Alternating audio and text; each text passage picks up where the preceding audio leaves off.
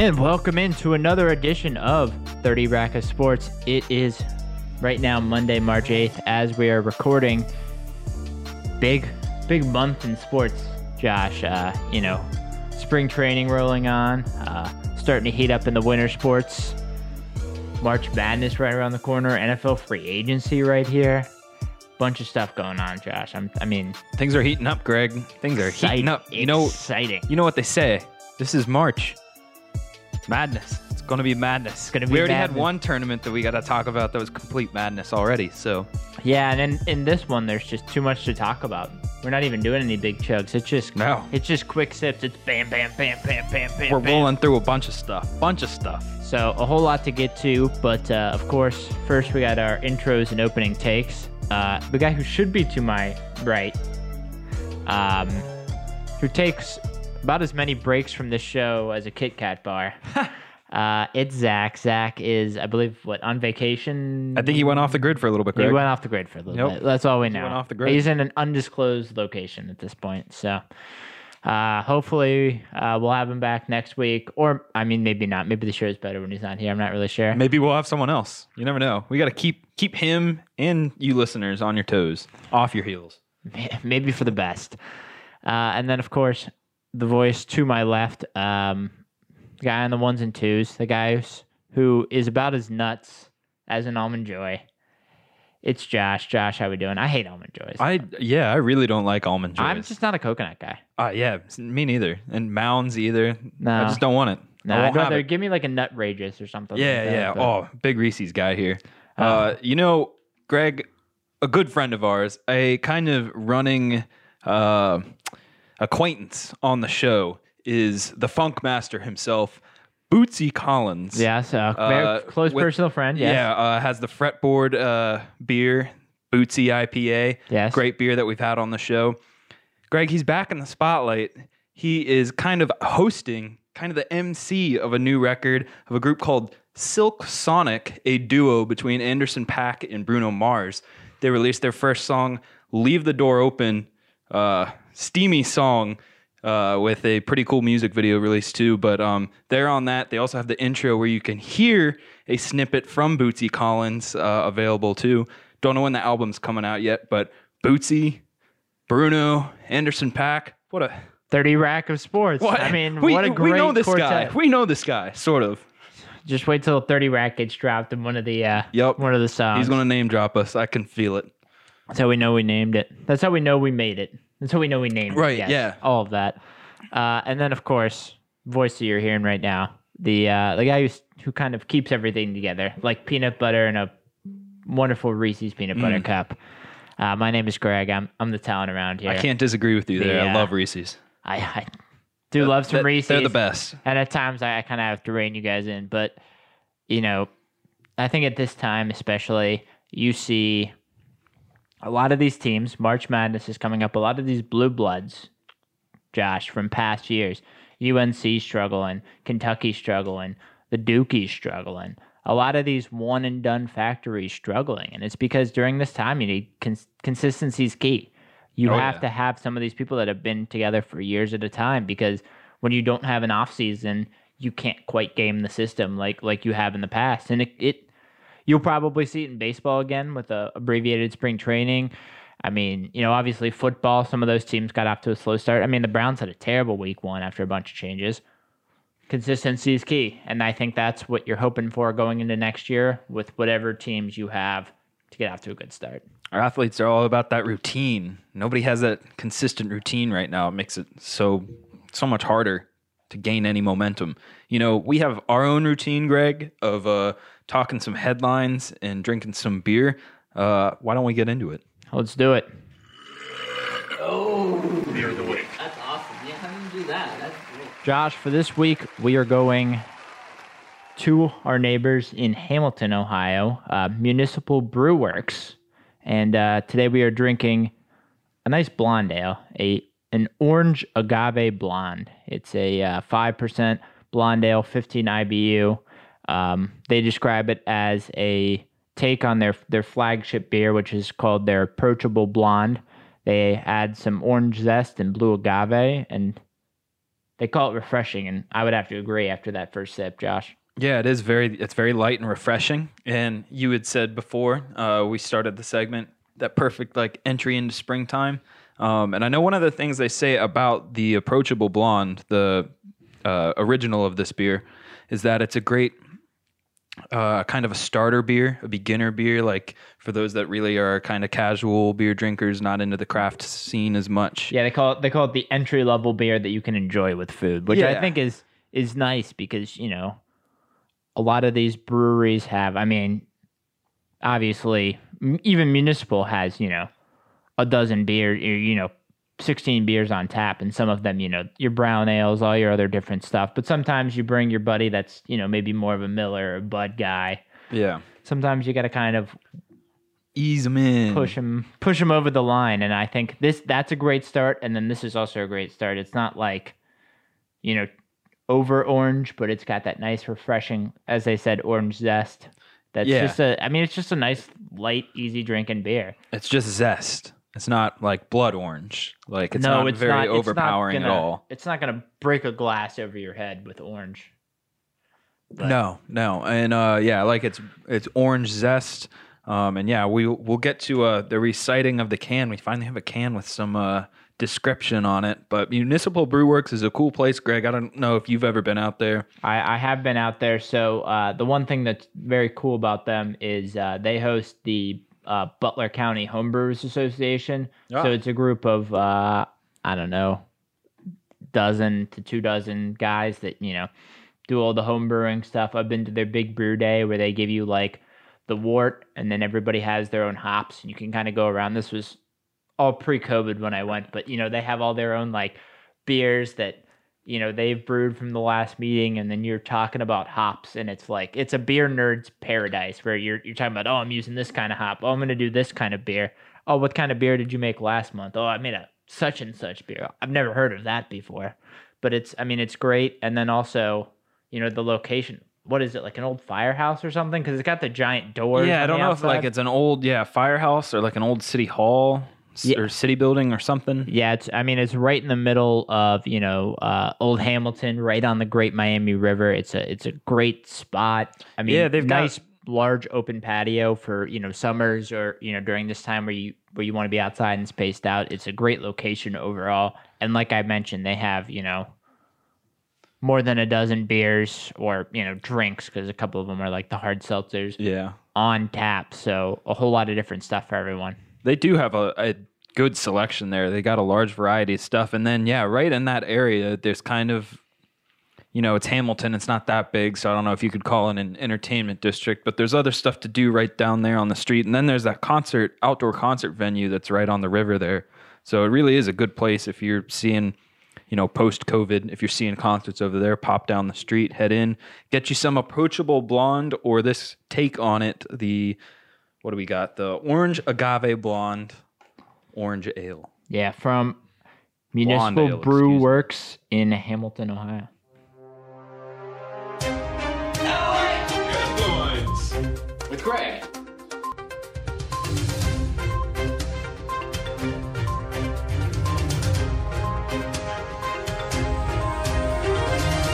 All right, Josh. So no news this week. We're just rolling right into the quick sips. We've got Roll with it. we've got a six pack of quick sips to get to. So we're rolling through all the news here. Uh, our first quick sip, we're starting in the National Football League. Um, as we mentioned, free agency coming up just a little over a week away. Uh, and one of the big stories coming out of Northeast Ohio, kind of just floating over the rumor mill right now. Not really into the full, you know, you don't see any of the big guys talking about it, but just kind of wading its way Yeah, it's, into the public conscience is uh, there's been a lot of discussion about uh, Brown's number three receiver, Rashard Higgins, and his future with the team. Obviously, uh, you know, a pretty important part of the Browns in in recent seasons.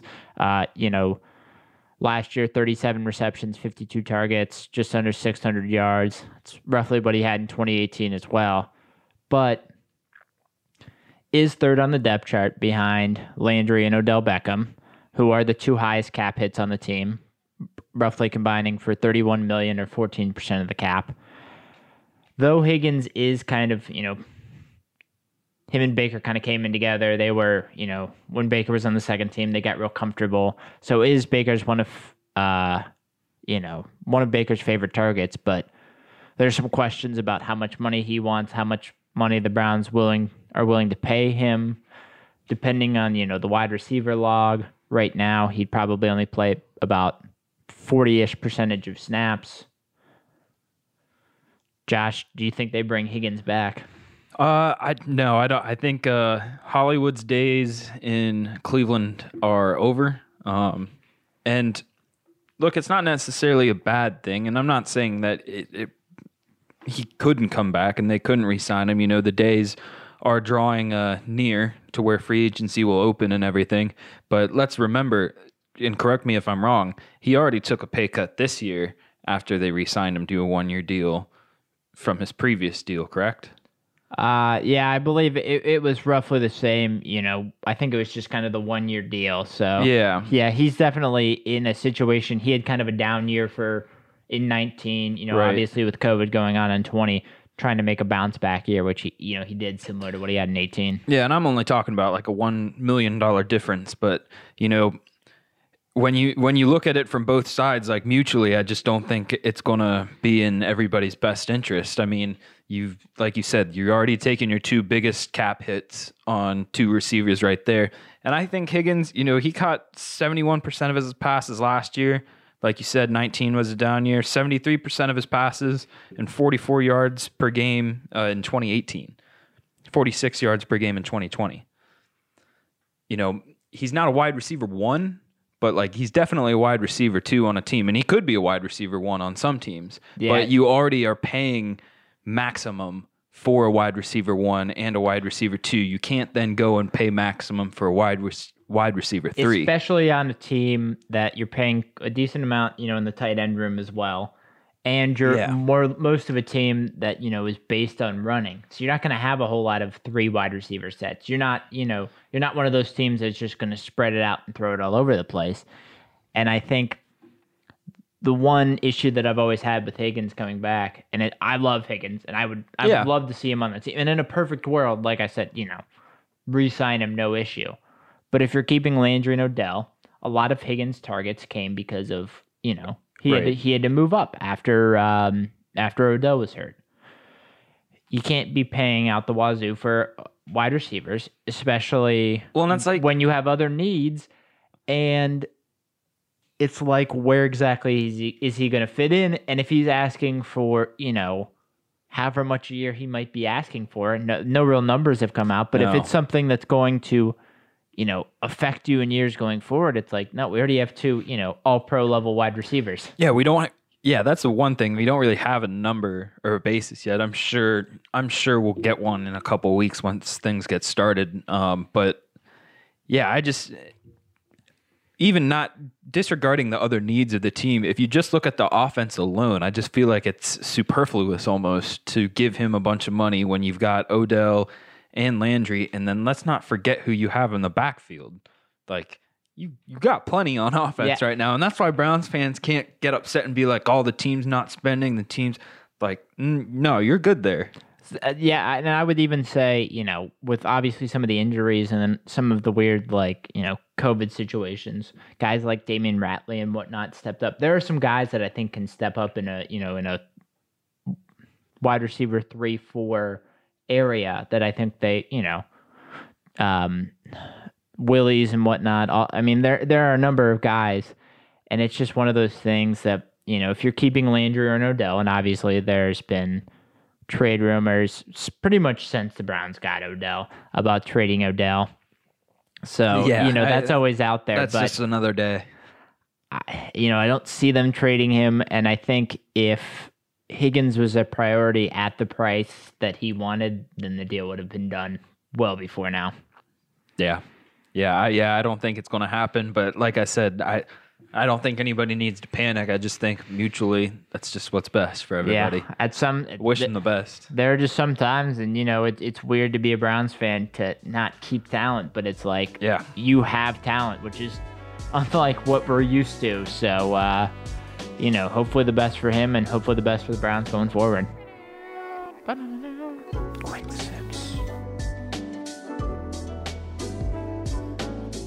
All right, Josh, for our second quick sip, we are staying in the NFL, but this time we're talking we're talking some more leaked news. We're talking potential jersey leaks, which has been bum, bum, bum. on fire all over Twitter. Um, obviously, the big news for the Bengals is uh, they are updating their jerseys this season, and uh, you know there's been a lot of intrigue. You know, of course, all the fan design. Well, recently there has been some, I guess, eBay leaks, and we'll get to. There's also Browns throwback leak on eBay, but there have been some Bengals eBay leaks that have both a um, a black jersey and an orange jersey that have leaked. Um, fans' opinions are kind of up and down on it. Uh, just to take a look at the black jersey, a lot more simplistic. Instead of having like the full shoulder being a different color, it's just got you know a black jersey with just the three tiger stripes on each side. Um, you know, Bengals real small in the front. The number nine with just a very light orange outline, and then uh, Paul Brown and script right behind the what under the collar on the back. Josh, as the Bengals fans here, you know, initial thoughts. Uh, also, you know, the orange jersey, basically the same thing, except just flip flop the the orange and the uh, black. So, early thoughts. First off, I'm I'm so disappointed in ha- in that this happened because Yeah. because you understand something. The Bengals have never been the one year their schedule release video was like the Atlanta Falcons did like a whole Game of Thrones like really cool like animated thing with the city. It was awesome, like cinematic masterpiece. There was one where they did like the different video games. There was like Pong and all yeah, that there were so many different cool ones. And the Bengals uh, had Who Dey, the tiger mascot, ride around the city on a scooter. I remember that. That was so great. It was it was rough, and I think that was a turning point. Whatever the Bengals did last year, they brought in this social media team, and whoever's doing their stuff, man, has been absolutely killing it. It's been so cool. I remember they had a. I, They would have done something so cool for this that would have made this look so much better because it just kind of came off kind of, yeah. yeah, well, like know? they had the. I, I know what I think I saw the the Bengals TikTok video where they're going through. You know, they have the box with the new jerseys. yeah. throwing it across. I think the biggest issue, you know, that you see right off the top is you don't know how it actually looks on the players because, Right. like, take a look at any jersey on like a fat forty year old guy, like, meh. Right. I mean, and this is what and this is what I was worried about as I was like I don't want like minimalist like I don't want what happened to the Rams to happen to us. And to to your point, the Rams ones once they were on the field, everyone kind of was like, "Okay, that's not that's not that bad." But like the thing with the Bengals and their brands, and I think you would agree, and I'm not against minimalist stuff. Like you can go and look at the branding for our show and how it's evolved, and it's very. I'm not against minimalism, but the Bengals are just inherently not minimalist. You know, you go back and look to some of their designs in the 70s, they, you know, broke that kind of football mold with the striped helmets and everything. Yep. I just feel like they're inherently not minimalist and these are all like almost too cookie cutter, too minimalist. But like I said, like maybe maybe they'll look better once they're like with the helmet and everything and we haven't seen pants we don't know if there's a white jersey we don't know what's what and but but i mean and these are just leaked but it does sound like these are the ones Yeah, and I mean, the one thing that I will say is, you know, going back, there were some there were some pushback by some fans. And they're like, "Well, how do they look compared to these?" And they had, you know, the the current Bengals jerseys on a on a hanger. And I think the one issue that you have is, I mean, from a Browns fan, they basically just had us change our jerseys and then more or less change it Yeah. back. A, couple updates, which were Right. nice yeah you know but uh sometimes you try to go a little bit too far and it comes off as a little tacky and i think that's kind of how you got with the bengals jerseys for a while you know the full like sleeves coming out that Yeah. looked weird Yeah. i think there was just too much going on and when i first saw these jerseys i was kind of like wow that's it they do Yeah, kind of right. remind me a little bit of the 1990s but i feel like you could have done a little bit better yeah that's what i'm and and i don't know how i feel about the number font yet because we really haven't seen anything past these you know the four pictures really of these jerseys the front and backs of the orange and black. So uh, yeah, I don't know. But on the same token, with them hanging on a hanger, we have another. I think was I think it was an eBay leak Yep. for this, and they're on a hanger. We've got some Browns throwbacks, Greg. How, as a Browns fan, how are you feeling about these? So this one you only get you only get the one picture. It's just the front picture of the jersey, so you have no idea Yeah. what's going on. And I, I would just want to say the last thing on the uh, on the Bengals jersey is, you know, the front's very minimalist. I think the one thing that's a little disappointing is the back is there's absolutely nothing on the back. Yeah, there's there's, no like logo above the name. There- There's literally zero going on there. It's just a name and a number, and you can see a little bit of like the stripes coming Right, across. and that's one another thing. It's like, ah, maybe it'll look different once it's on. I don't know. But the uh, the Browns throwbacks, uh, they go back to their their 1946 um, jersey. So you have you know this one is just the white. It's a white jersey that just has the uh, you know the orange and brown uh, sleeve stripes that they have on most of their jerseys. But they have the nice kind of orange shadowing on the uh, brown numbers. This one's a Nick Chubb jersey, so it's a 24 with a nice orange shadowing. And then the uh, the football, their like inaugural logo. I don't know. I've seen Yeah. this logo across quite a bit. The 1946 logo, and I think, you know, obviously haven't seen the haven't seen the the back, haven't seen the rest of the jersey, but I think it's a real clean look and a, and a great homage back to the back to the old team. I I love it. It's first off white throwback. That in itself is awesome. Second, the uh, yeah the block that '80s kind of block shadowing numbers like that's great on a throwback. Not not if it's your current thing, but like great for a throwback, especially in these colors. And then the the classic patch, man, the classic patch on the white jerseys. I love this one. A A plus. Yeah, I, th- I the one interesting thing that you know I was talking to Josh that I've kind of seen, you know, pondering around some of the message boards is even with the Bengals jersey, if they have, you know, if they keep the color rush, is potentially there have been some talks, you know, over recent years about um, the NFL relaxing their, you know, only one helmet per player, you know, not because they used to have you know throwback helmets and whatnot. If they relax that policy, the original Browns jerseys used to have uh, you know white helmets, so white helmet with the jersey, or you know if the Bengals bring back their color rush, like kind of having that white and Yeah, black white- tiger stripes. yeah. I think there's there could be some very cool, you know, in the bang in the um in the Browns it kind of being that old like cool retro-y throwback, but the you know that looks just fresh and clean. And for the Man, that Bengals, was- it would be. I mean, it would just be like an ice cold look for them. I think I'm not a Yeah. Bengals fan, but I think it would. Be Oh yeah, I nice did, it's I both ways. Yeah, I think both the Browns and the Bengals with white helmets and Browns with their throwback, Bengals with the color rush. Yeah, there's like we said, these are just leaks, questions to be answered. Let's talk about some official jerseys though. These aren't leaks; these are official jerseys. And speaking of white, Greg, the Columbus Crew giving up the banana, giving up the banana jerseys for uh, home whites. What is this? Can't do it. You can't do it. You have you have the copycats down in Nashville trying to take our banana jerseys, doing the doing the yellow and blue. And then you just straight up cop out. I mean, I, I understand design in front of it and I think it's a it's a cool little design, but I don't like the white and gray with the yellow pants. I just I don't know. I think it's like two different jerseys that you're just trying to mismatch kind of. Yeah, And I think the crew have been a team that's been known for the yellow jerseys. You know, as much as I would like to have, you know, if the white jersey was one and the yellow jersey was another, I think I'd be okay with it. But you have to have a dark color. You know, you can't have white and yellow being your, your two colors. I just think too many teams have a white jersey. Like yellow was what Columbus was known for. Like if you're a team Yeah, that has yellow bright yellow as your jersey, like that's what I mean. If you're a bright yellow team, I understand, you know, FCC is the orange and blue. You can't really have an orange and a blue jersey. Like you gotta kind Right. of have like a white or So gray something- one. Something, yeah.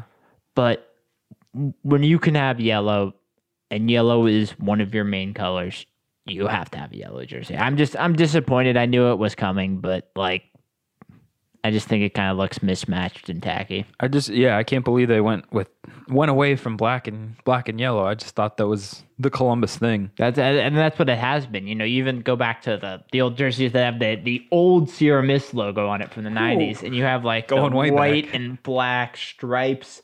the yellow jerseys from you know The here, there, and everywhere. Occasionally, you have a like a white third jersey, but you know if you only have your two jerseys, you have to go yellow and black because that's what the crew are. Yeah. So, Yeah. let us know your thoughts. Uh, you know, which one of these jerseys are you copping? If anything, you you going with the Bengals, uh, black or orange? You going with that nice Browns throwback, which I think I'm interested in. FC And Cincinnati's dynamic kit, FC navy blue with pinstripes. Apparently, that are supposed. They say it's supposed to resemble the stadium. I don't. I don't know, I don't see it. Or the uh, the white gray, not yellow crew jersey. They say that's supposed to resemble the stadium too. I also don't see that. I don't it know what you're resembles doing. my disappointment. That's Adidas. what, are you does. doing, Adidas? Let us know at 30 Rack Sports, Facebook, Twitter, and Instagram.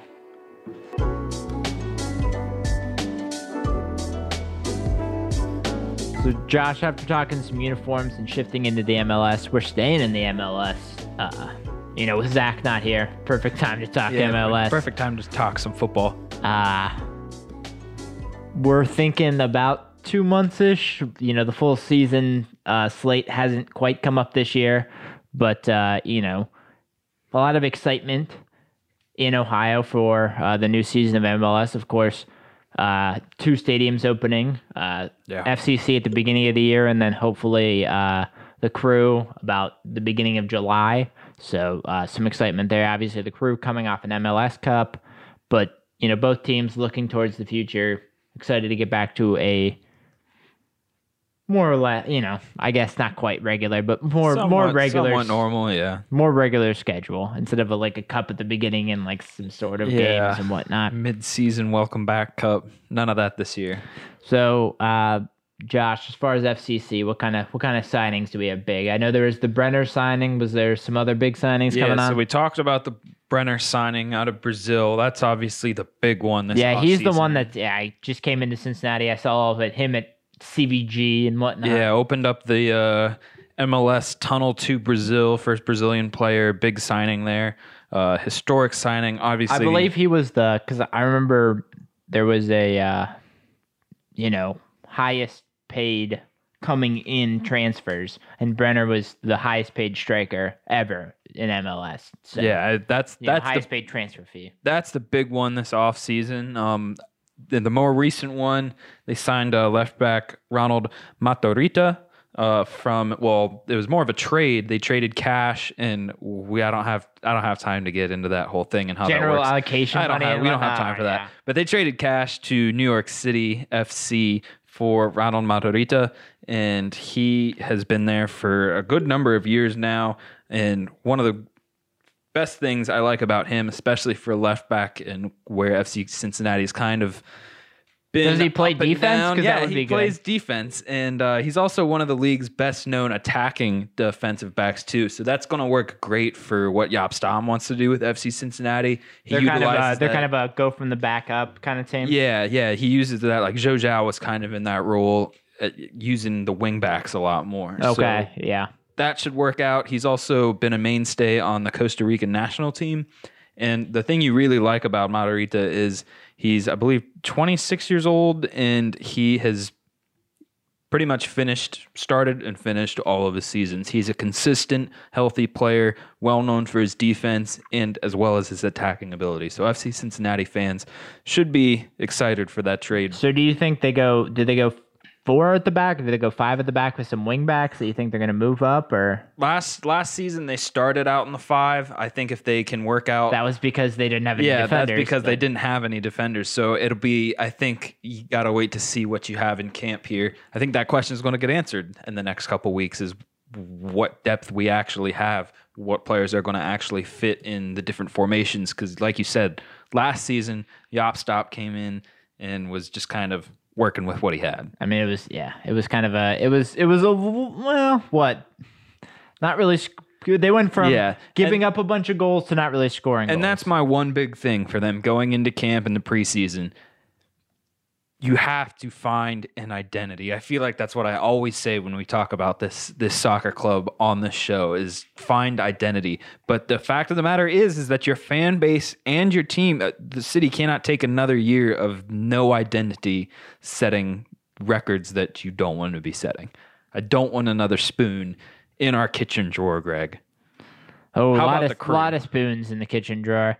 So, uh, you know, obviously the crew coming off an MLS Cup, so not a whole lot to uh, you know, not a whole lot to change in recent years. You know, running that that four two three one with Zardes at the front have added uh, obviously one of the bigger names, um, one of the top goal scorers in the history of MLS, Bradley Wright Phillips, coming over uh, from the New York Red Bulls, but just a recent signing.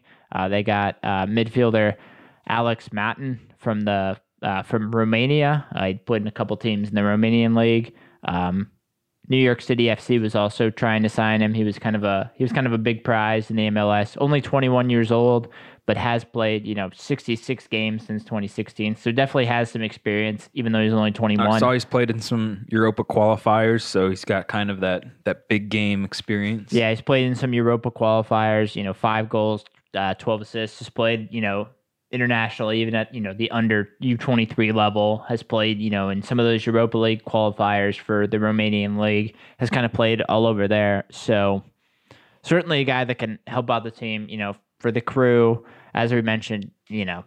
Coming off an MLS Cup, just adding, haven't really lost anyone. It's more about just, you know, fortifying people, um, you know, protecting against injuries, which is one of the big things.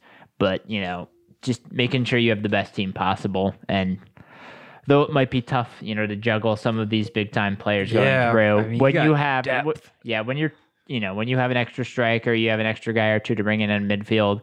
You've got, you know, uh, some of the best, uh, you know, a couple of the best uh, defenders in the league. Uh, you know, whether it's you know Mensah or Afful, and then you've got room and you know some backups that are you know solid. You know Tarbell out Well, there. well, and now you've got you've got Zelarayan, and now you've got this uh, Alex Matan. He's a attacking midfielder as well. So you've got those two. You've got Wright Phillips and Zardes up top. I mean, crew Jr., you got- the depth yeah. is crazy. Pedro Santos. I mean, a whole ton of people just to kind of throw at you, and it's just one of those things that you know. I mean, last year was tough, especially with the COVID. You know, you had some guys, Pedro Santos, missing the MLS Cup, but you're just going to continually throw bodies, and during a long season, I mean, we all know it. You know, there are bumps and bruises across the, uh, you know, across the time. So when you have enough depth that you know one or two injuries isn't going to completely wreck your season. Well, it's and, huge. Well, and you've got a lot of guys there now that are familiar with uh, Caleb Porter and have played for him before, and you kind of are familiar with what he's trying to install and everything. But at Greg, only three teams have ever won consecutive MLS Cups. So I know the crew are also chasing history in the Conca, Con, CONCACAF. Concacaf. CONCACAF. We need to shorten those names, by the way. Oh my soccer gosh. regions. We need to do something about that. But in the Champions Cup, there that'll be starting soon. So chasing history there, but also chasing history to become the fourth team in MLS to win consecutive cups. Yeah, so it's certainly something. Once again, you know, once you start to get some, uh, depending on how far they make it into um, the Champions League, which I believe is starting next month, and then you know, if you start to get some um, some matches, you know, some midweek, a lot of a lot of matches in a short amount of time, you're going to need that depth, whether it's for the Concacaf or for you know the regular MLS season. So. They're they're setting themselves up well. U.S. Open a- Cup could be coming back this season. So yeah, I mean, you're going to need the depth. Yeah, you're going to need it all over the place, and I think Columbus has a has a great shot. You know, after a down 2019 season, uh, they've really put things together, and I think they're in a they're in a good spot. Well, Greg, uh, you want to take a beer break here? Get back to this Municipal Brew Works Blonde Agave. Yeah, I feel like we're I feel like we're rushing through I, know. we're- so I there's no it's just- headlines. We're going to these quick sips. So we'll uh, when we come back, we'll talk some basketball, some madness. We'll also talk some sports betting in Ohio. Uh, but we're gonna take a break, a beer break, for this Municipal Brew Works Blonde Ale.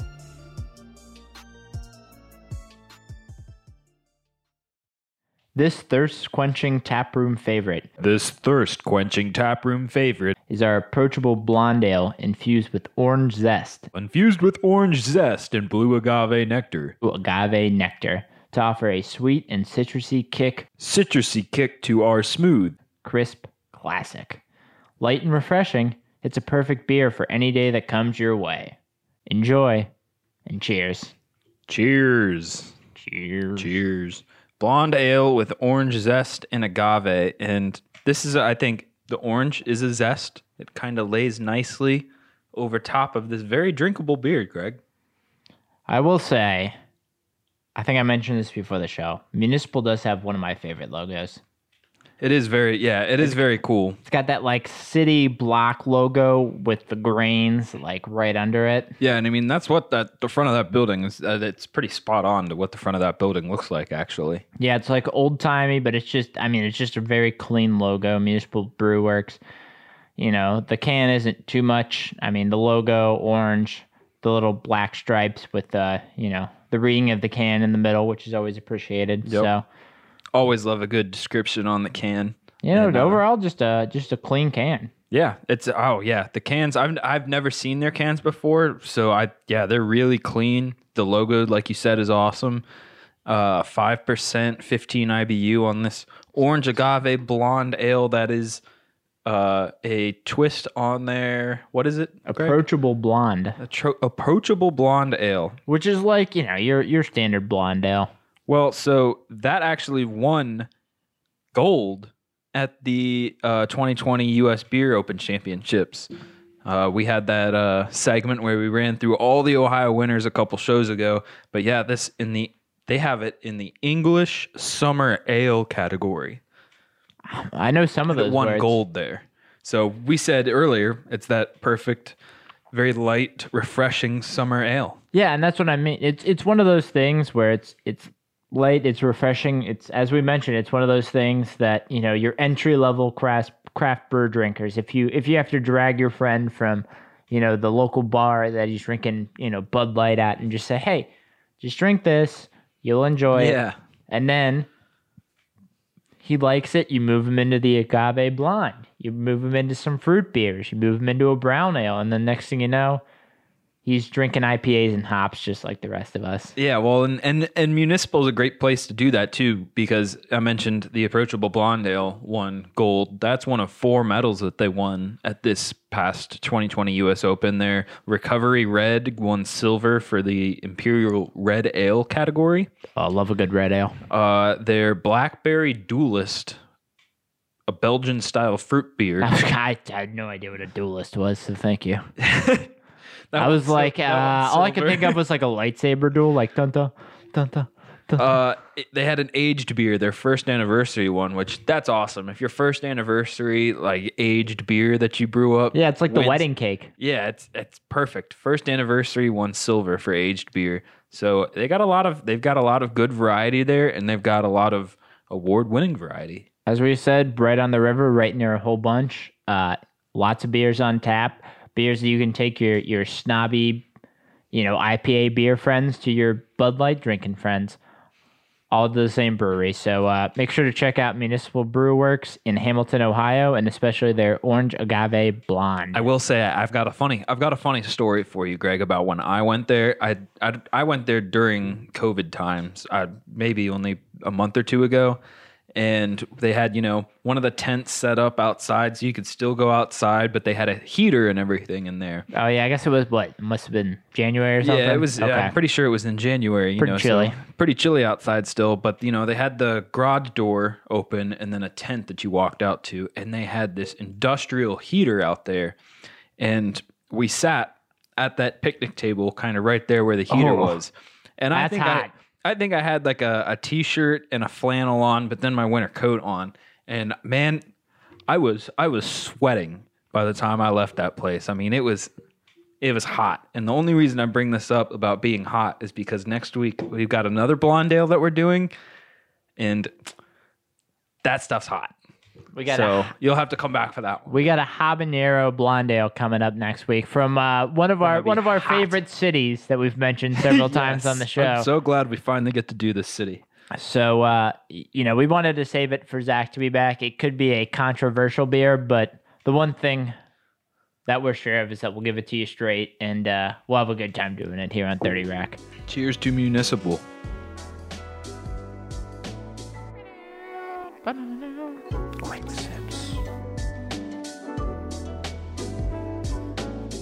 For our fourth quick sip, we're talking Horizon League. Sun has come up over the horizon.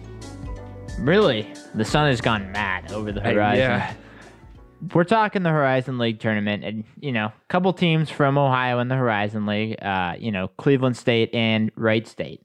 But why we're getting so much into this league? They're playing their semifinals tonight on Monday, In, in Youngstown State. and Youngstown State. That's right, the Guins. Penguins. Don't want to forget about the Guins. But March second was the quarterfinals, Josh, and in the quarterfinals, obviously four games. Three of those games went to overtime. One of those games went to triple overtime. And the one game that didn't go to overtime was a one point game. Unbelievable. You had Oakland beating Youngstown State by four in overtime. Um, Wisconsin, Milwaukee coming back. They were down 51 to 31 with just under 17 minutes left. Tied it up at uh, 81 to force overtime, one by two. Cleveland State beat uh, IPFW by four. Down by five with 244 left in overtime. Down by five with 158 left in double overtime. Still one in triple overtime. And then the only game that didn't go to overtime, Northern Kentucky beat Detroit 70 to 69. An unbelievable slate of games, Josh. Yeah, I tell you what, if you were watching on Tuesday and you you stuck through that whole thing and you had like a ESPN Plus, some devices let, let you do that multicast thing, and you, if you were watching all four of those games, man, you that's peak. That is peak March right there. Watching all four of those games, three of which going into overtime, one one possession thriller most of the game. I was flipping back between. I know I was flipping back between the Milwaukee and the Cleveland State game because I, I turned it back to the Milwaukee game during overtime because I was like, at first I was watching the Cleveland State game and then I realized they were going to overtime and then I was like, wait, Milwaukee came back because they were still down like seven late and took it to overtime. Then Cleveland State was down five and I was like, all right, it's over. Switched to the Milwaukee game, they run away with it, and I'm like, oh wait, Cleveland State's going to double overtime. Then they went down by five again, and I'm like, well, it's over. Then they came back again, and I was like, well, I don't want to jinx it this time. And then they won in triple overtime. Right. I mean, it was just crazy, and I, I kept flipping back to the uh, the Youngstown State Oakland game because man, I wa- I wanted that for the Penguins because FCS wise, the Penguins football team is uh not doing very well at all. uh, so they could have used like that that win there to keep their season going. But yeah, I tell you what, thank God for this tournament because if you weren't doing anything Tuesday evening, that was could have been like the most entertaining night of basketball all season because we've had a Oh. lot of these, you know, a lot of the blue bloods, a lot of the normal rivalries just you know, they aren't what they are. So I mean, that night if you could like I said, if you have that multicast function on your ESPN ESPN Plus, watching all four of those games must have been crazy. I mean, I, you know, you look at a lot of these conferences, and they have, you know, the the top teams and the lesser teams, and sometimes they're, you know, thirty point wins, and some of these tournament games are kind of useless. But it's like, you know, what the top eight of the eleven teams in this. Only one was an upset, honestly. You know, Yeah. only Wisconsin, Milwaukee over the two seed Wright State was actually an upset, but it was like the eight seed taking the one seed to triple overtime. You know, four five seeds going to overtime, and then the three six game going. You know, basically down to the wire. I mean, that's what you want in tournament. That's exactly what you want in the tournament because you know what? I mean, unfortunately, by the time this is out, the semis will be over. But when the finals are up Tuesday night, I know what I'm going to be watching because all of these games have been so great. Yeah. And like, this is what you want because it's not always, you know, you like to see the big teams and you like to see, you know, the best players, but also you like to see good games. And you're like, you know what? If I have to put two hours in a game, I want to see a game that's back and forth the whole time. Yeah. I want to watch the Horizon League. Yeah. Which is crazy to say, but I want to watch the Horizon League because, like, the Big South over the weekend, 27 point victory. ASUN, never that close. A couple other tournaments. and that's And- why that's why I think it's awesome as for Ohio for Ohio sports fans, like for for the listeners of our podcasts and for us doing the podcast. You know, for those people that love the regional thing, Ohio is really blessed right now to have like some fun tournaments in March because you think you have this one, that was just had that insane day on Tuesday with the quarterfinals. You've also got the MAC tournament, which Thursday, eleven to six thirty. I mean, Ball State Toledo, yeah, all the way to. I mean, what? Every game has Ohio teams on Thursday. Ball State Toledo, Kent State Ohio State, Miami and Buffalo, and then Bowling Green and Akron. So you have solid games. You have some really fun. I mean, It's Ohio such a State great- Kent State should be a fun game. Yeah, it's oh yeah, and it's such a great you know you get those regional rivalries that have that amplified atmosphere, and maybe not this year, but that you know that amplified you know tension to it because it's a rivalry game, it's a regional rivalry in the postseason, and I mean, you a, know I know the, a, couple upsets go one way. You could get Ohio Oh, yeah. versus Miami of Ohio, which is battle, you know, battle of the bricks in football. Obviously, a big rivalry. You could get Toledo Bowling Green. You know, Kent State Akron, which Yeah. are really close. I mean, there are so many close rivals, and honestly, even if you don't, even if you get the top two seeds, you're still getting Toledo Akron. You're still Yeah. getting a, you know, an interstate matchup. You're still getting a highly contested eh. game. Guys that were getting recruited by the same schools. And what's guys that great don't about like that each other. exactly what's great about that is is I know the basketball sometimes might not always be the best, but what's great about it now, especially in March, like you said, even if it's the one two, even if you draw chalk in the tournament, you're still getting an interstate matchup between Toledo and Akron, and whoever wins that game gets to go to the big dance. Whoever loses that game, out. you're probably not going to the big dance. That's the one thing that I awesome. think is totally underrated about some of these small tournaments is one of my favorite tournaments to watch. It's usually the Saturday before Selection Sunday at 11 in the morning. It's the American East. And they are always a one big league, no question about it. Usually Albany, Vermont, UMBC, teams like that. But there's it usually comes down to the last possession or two. There's always such heightened like anxiety by both these teams because they realize you could pretty much go undefeated. And even if you lost that game you're probably out just Right. because of your schedule and everything.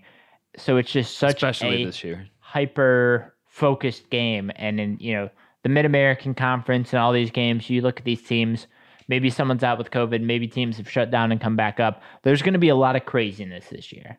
And i think it's interesting to focus especially on these you know small schools especially these schools that have a bunch of senior leadership not only could they make some noise in their conference tournaments but they could make some noise in the big one Oh yeah, yeah. Like it only takes one, and the guys to get hot. So we'll go from the small tournaments in the Horizon and the MAC, and then we'll lead into the big brutal machine coming up in the Big Ten. the big tournament. Josh, as we mentioned, we're moving on to uh, bigger things with our bracket. We're going to the big bracket, the Big Ten bracket, The B1G. the B1G bracket. Uh, one of the toughest conferences in the nation right now. Uh, one of. probably likely the toughest The- conference. Uh, so there are four top ten programs in this. You have um, number three Illinois, number four Michigan, number five Iowa, number nine Ohio State, and number twenty-one Purdue. Uh, Michigan is the one seed, and then it's, I believe, yeah, Illinois two, Iowa three, Purdue four, and then Ohio State comes in at five. And it's it's interesting. I think. So this this is just a meat grinder of a bracket. First off, yeah, so if you look at it, um, so the top four teams get the quote unquote double bye. So the the eleven through fourteen seeds play on Wednesday, and then you know five seed down will play. Uh, Ohio State plays the winner of Minnesota Northwestern, but then Michigan, Purdue, Illinois, and, and Iowa get the double bye. So certainly a difficult, you know, task. You either have to win, you know, three games in three days, four games in four days, potentially even five games in five days. But I, I don't really see that. Yeah. but as you mentioned, just an absolute meat grinder because you're gonna have to you're gonna have to likely beat two top twenty five or top ten teams to get through this bracket. Yeah, no, I mean you you are more than likely gonna have to defeat probably two top ten, maybe even two top five in the country teams to win this conference bracket. Yeah, which yeah. is just crazy. And I mean, even if you look at, you know, past Ohio State, the 60, Wisconsin was regularly in the top 25 this year, fell off a little bit Yep. at the end. Rutgers, same way. Yep. You know, Michigan State just beat Michigan. They're the nine seed. Uh, Indiana has beaten some of these teams. They're the 10 seed. Michigan State just beat Ohio State. I mean, and and it's crazy to me that you know the way this works shakes out in the conference. It's an interesting situation for Ohio State because Purdue, if you look at the AP ranked teams, Purdue is the lowest ranked of those teams at 21. I think they came in at 20 at the new poll. Yeah, they no, they were 21, in the new poll. They were 20 last week, yeah. So if Ohio State were to win uh, against Minnesota or Northwestern, they would go to Purdue and face Purdue in this quarterfinals game instead of facing Iowa, Illinois, or Michigan. Now, if they were to beat Purdue, then they'd likely have to play Michigan.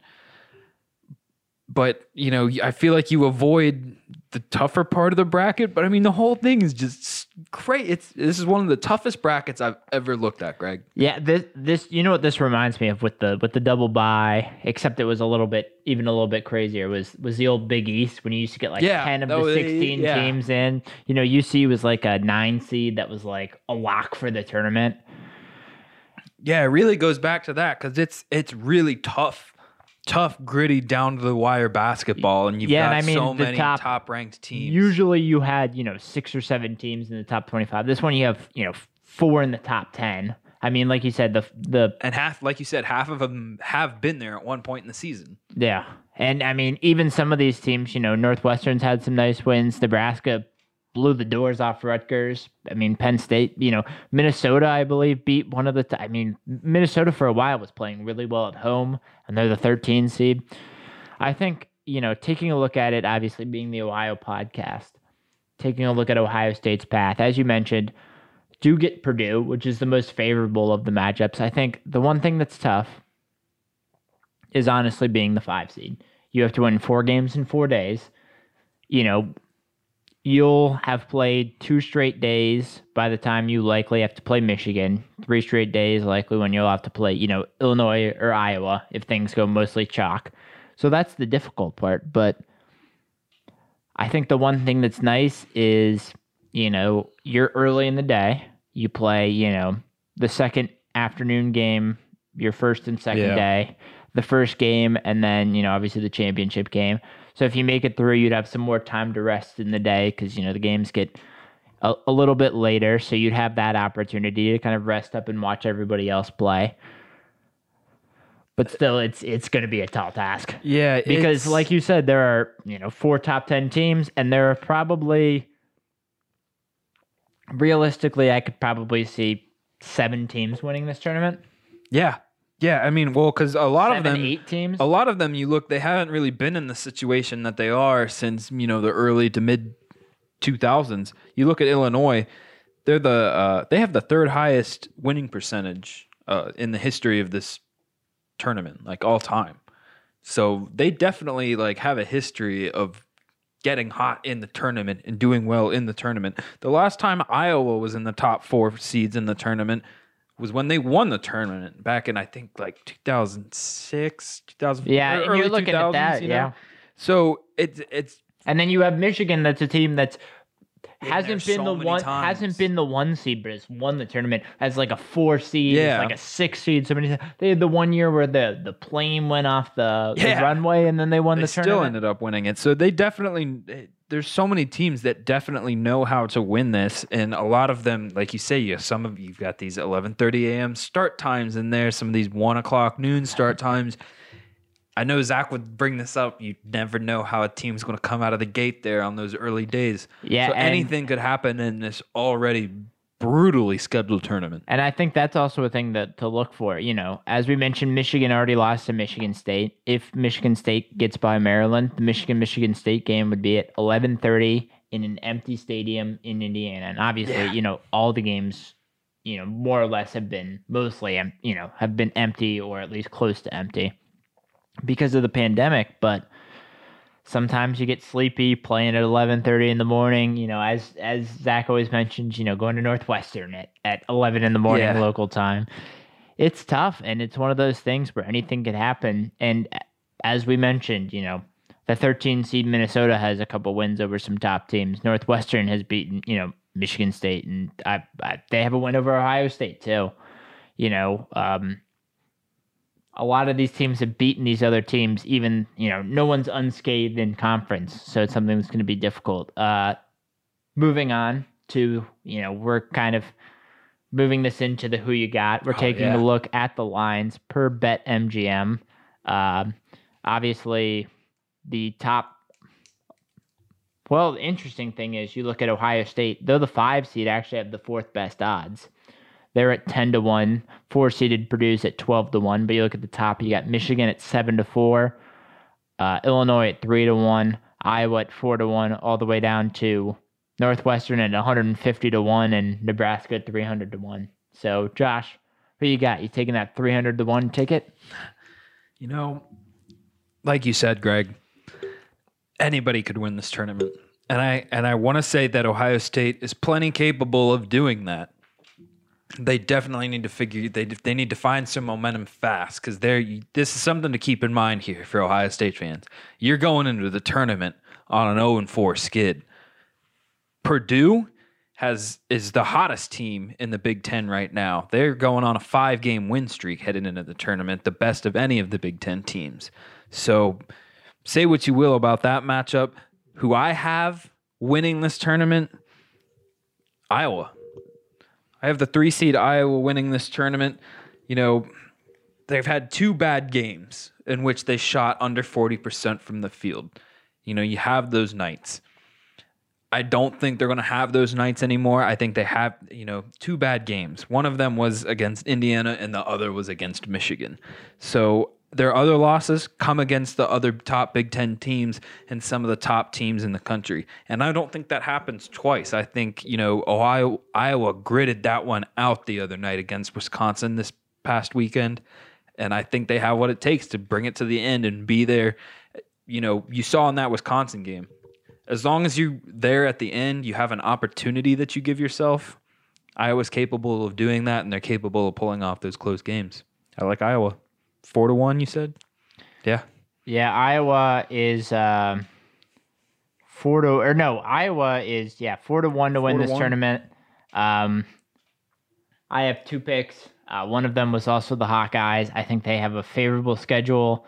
Um, Il- you know, Illinois or Iowa. I'm kind of bouncing in between. I would assume coming back is really helping Illinois, so I I might lean. I think I've kind of changed right here, saying Illinois three to one. The other one that I like call me crazy, but at 10 to 1 odds, the Ohio State Buckeyes. I think the one nice thing is for a team like them that has been kind of on a cold streak, having a very winnable game over either Northwestern or Minnesota, get them hot. Purdue has been a team that hasn't been great away from home this year. You know, they've had some marquee wins, but they haven't been great. A lot of their big wins, even in their five game winning streak, you know, their two big wins were at home. Their wins on the road were over the 11 seed Penn State and the 14 seed Nebraska. So not exactly the you know the most impressive wins. You get things going, two big wins in a row. Who knows? You get some confidence. As we as I mentioned at the top of the show, have some senior leadership, exactly what you need right now. At 10 to 1 odds, I think it's just too juicy not to take. Give me the Buckeyes at 10 to 1. Uh, the odds are juicy there, but let us know. We'll put a we'll put Zach's pick up. We'll get his picks too in here and put them up on the video. Um, you I'll, I'll pick for him. High Uh, State. yeah, yeah. No I mean, we all know what he's question. gonna say. Put a thousand bucks on it. You win easy. Pay your mortgage with it. High State. You can find our picks and more of our picks that we don't mention in the podcast on social me- social media, Twitter, Facebook, and Instagram at 30 Rack of Sports. Give us a follow. Give us a shout. Who are you taking to win the Big Ten tournament? Winning some money, baby.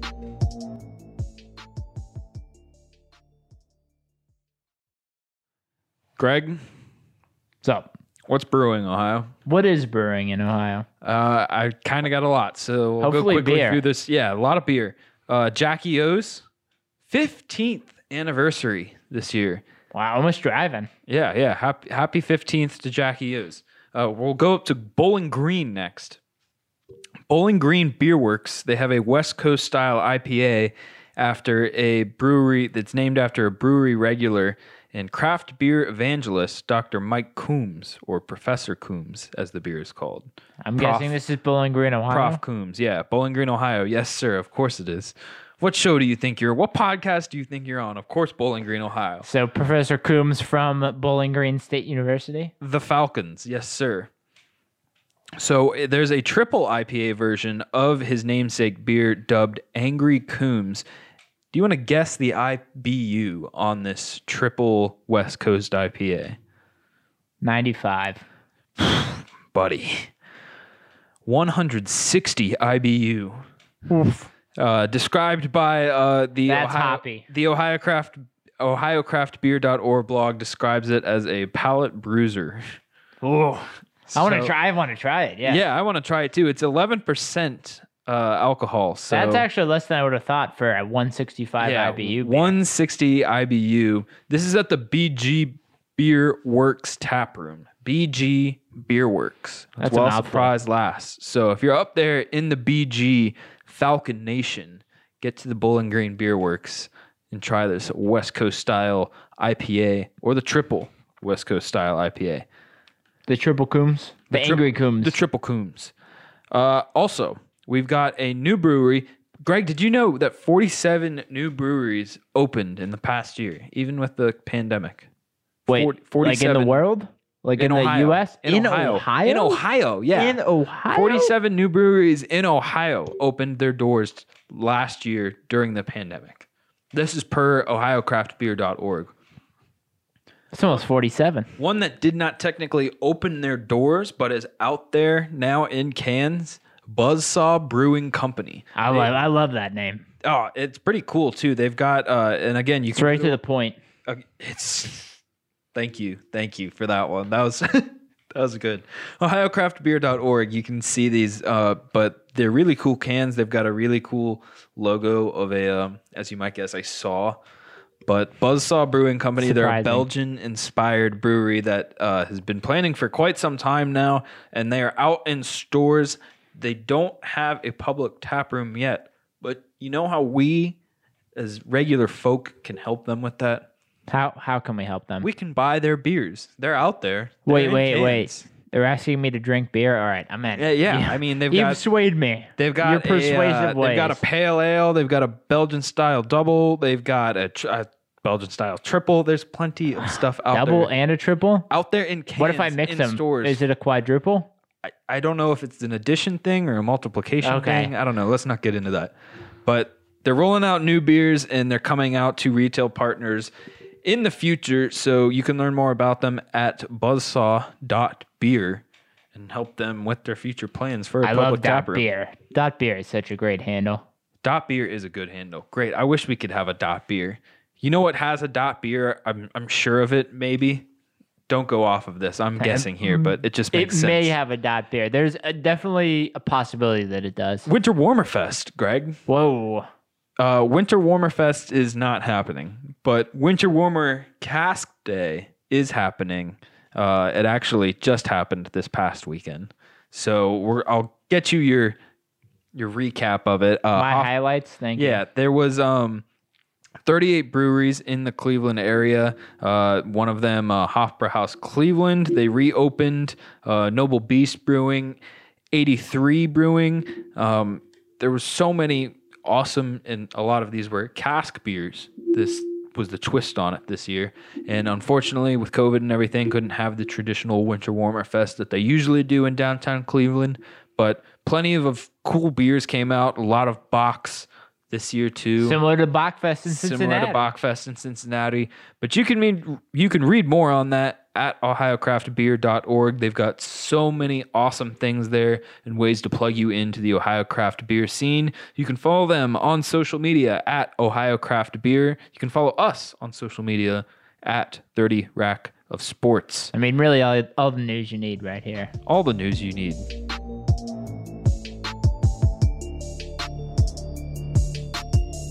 Thank you for listening to another edition of 30 Rack of Sports, Ohio's sports and beer podcast. Um, got you settled on some NFL news, both uniforms and signings, as well as the MLS. we're getting prepped for March Madness. We're going to give you a full big chug preview next weekend. So uh, be ready for that. But uh, also talking a little bit of sports betting and some beer news going on in Ohio, Josh. Yep, yep, yep. It was a fun, fun show, and yeah, as we get closer to, we'll have free agency opening. We'll have March Madness in full swing. Opening That- day. with that new schedule. Opening day, Greg. Ah, I'm glad you bring up opening day. My cheers this week Oh, is to uh, Joey Votto. Uh, finally got to watch. They've had Captain Canada. Captain Canada himself. Finally got to watch a couple Reds games on TV. Greg, I have not seen. I didn't know Joey Votto was that tall, honestly. I forgot he was that tall because I haven't seen him stand that tall in the batter's box. He's usually so scrunching long. down. He's usually crunched down and wailing halfway up the bat. He looked like it was so good to see. He looked like 2012 Votto, and I'm not saying you know I have high hopes for it this year, but it was a But you have hopes. I have hopes. That gave me that got me fired up. I'm ready to go. Baseball season's around the corner. That gives me one quick question. So is Hunter Greene a, a bust or a giant bust? You know that was that was his first game in pitching in a live game in like a year and a half. He was throwing gas, yeah, too. yeah, and he was throwing gas. He was throwing his 102, first game in, like, a 103 year and a miles an hour. And people were calling him a bust because he was giving up home runs in like his first live pitching action in like two and a half years. Yeah. Great. Ah, I what- love it. I love the I love the hot take. People are so quick to panic. Let's settle down. Settle down, Reds Twitter. But you know what? People are quick to panic, but people are also quick to pay up and help the community. And that's my cheers of the week. This is a couple weeks old, but I, I wanted to bring it up on the podcast. Uh, the Crosstown Tip Off was a competition between, um, you know, some uh, UC Bearcats riders, some Xavier Musketeers riders to help out local UC bars, uh, local, you know, Norwood Xavier bars, as well as just bars across the community. And I know there were several, you know, thousand dollar tips handed out to several businesses, whether it was, you know, uh, Mio's, um, Holy Grail, you know, Dana Gardens. I, I think maybe Max got in on it. A lot of the, you know, local bars of UC and Xavier, the local Cincinnati bars getting helped out. I know even as far north as Silver Spring House got helped out. So just great to see, you know, you turn a rivalry into something that has been, you know, nasty in certain years Yeah. into something that's you know it's a competition but it's a competition for good fine beat the other team you know what that's going to do it's going to help out the community Yeah. more and it's just great to see kind of giving back and a way to kind of you know fuel a fire under people to give back to help out you know local businesses that have gone through their lumps over the last Yeah. year Yeah, and it was just great to see the energy from that too, like throughout the community, and and it was help helping a lot of businesses that have you know had it rough this past year. But Bearcats and I will say Musketeers fans, Cincinnati fans, always coming through for their community. always coming through to help out. So we want to thank the community, thank the Crosstown Tip Off, and thank you as listeners for listening to another edition of 30 Rack of Sports. For Zach, who there's just an empty chair there, probably for the best for him. It's the most you know impactful he's off had the, on a show. off the grid right now. Yeah, off the grid right now. For Josh on the ones and twos. Well, what? I'm Greg. Thank you so much for listening to another edition of 30 Rack of Sports. We'll see you next week. Peace.